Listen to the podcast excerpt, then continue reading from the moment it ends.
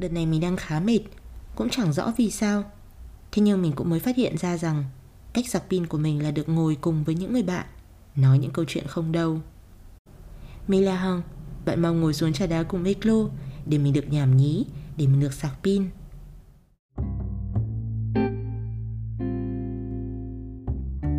Đọc tựa đề của tập podcast này, Bạn có suy nghĩ gì không?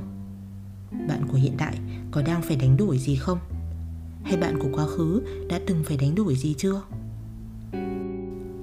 Nghe hai tiếng này, mình thấy có sự lựa chọn ở trong đó, sự nuối tiếc ở trong đó. Những lựa chọn ấy nghe có vẻ quan trọng lắm, nặng nề lắm.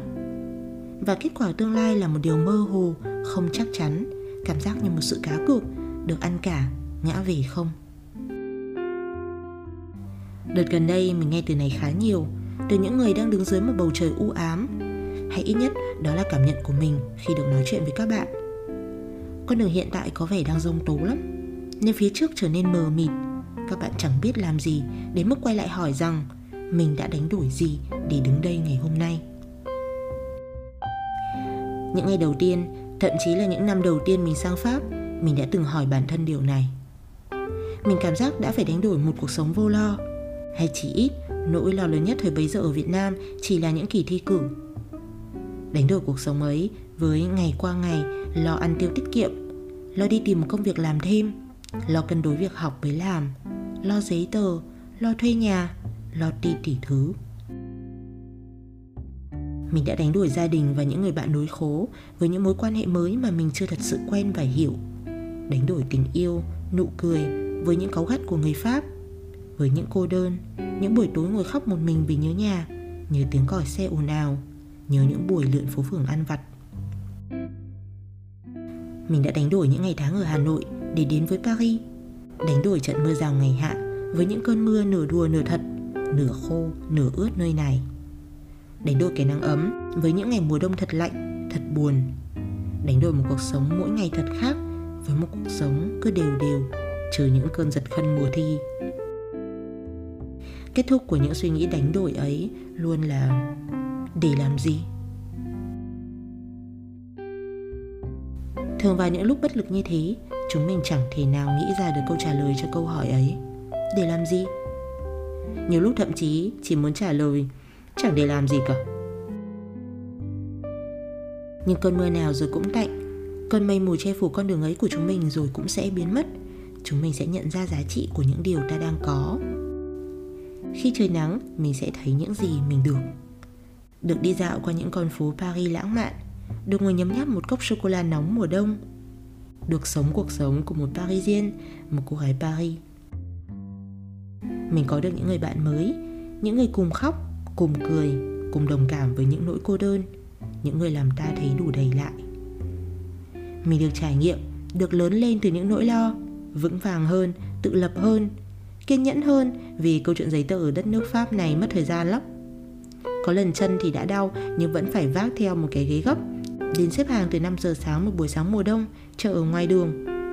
Mà nói thế này, nhiều bạn còn khổ hơn, chờ từ 2-3 giờ sáng đó mà có khi không được vào. Nhưng mà đấy, đang kể được gì cơ mà. Lúc mình bắt đầu viết cho tập podcast này, cho hai tiếng đánh đổi này, mình đã kể câu chuyện của mình cái câu chuyện mình đánh đổi một công việc lương cao hấp dẫn, đánh đổi 8 năm trong một tập đoàn lớn nổi tiếng. Mọi người nghe đấy là mắt sáng lên, đánh đổi mọi kỹ năng đã có cho một con đường mới làm freelancer, làm coaching. Mình đã kể lể rất nhiều về những nỗi buồn mình đã có như một cách để giải thích cho bạn những khổ đau của mình, những lý do mình chọn con đường mới. Chẳng hiểu vì sao lại làm như thế, chỉ biết rằng viết ra mình cảm thấy không vui nên mình chọn viết lại. Đứng trước con đường mới, mình đã nhiều lần tự hỏi nó có xứng đáng không? Và kỳ lạ thay, chưa một lần mình trả lời không. Thật sự cho đến hiện tại nó rất xứng đáng. Mình cũng may mắn có được sự ủng hộ của gia đình của bạn bè có được sự chúc mừng chứ không phải là sự lo lắng khi nghỉ việc. Cũng có thể do mình chọn đúng người để tâm sự mình cũng không biết nữa. Nhưng những hối tiếc không phải là không có nhưng nó chỉ nhỏ thôi. Lo lắng vẫn ở đó nhưng nó giúp mình bước tiếp. Mình bớt stress, bớt đau người, bớt mệt mỏi. Mình yêu đời hơn, yêu người hơn, cảm thấy có ích hơn. Mình tự hào về bản thân hơn, mình dám bứt phá và dám làm cái mới. Khi bắt đầu tập podcast này, bạn nghĩ đến điều gì? Sau khi nghe đến đây, bạn nghĩ đến điều gì? Chúng mình chẳng có sức mạnh siêu nhiên để thay đổi quá khứ cũng chẳng có khả năng thần kỳ để nhìn thấy tương lai. Thế nên cảm giác mờ mịt nuối tiếc lo lắng sẽ vẫn cứ ở đó. Thì biết làm sao giờ? Chẳng lẽ cứ đứng yên đó? Nên thôi chúng mình đi tiếp thôi bạn ơi. Cho dù là đi thẳng đi chéo đi ngang hay rẽ hướng chúng mình cứ đi và trời sẽ nắng. Cho dù bạn có đang ở độ tuổi 20, 30 hay 40 thì thời gian vẫn sẽ chờ bạn. Chả hiểu sao mình cứ muốn nói câu này vì chẳng ai nghĩ thời gian sẽ chờ mình. Thời gian cứ trôi thôi mà.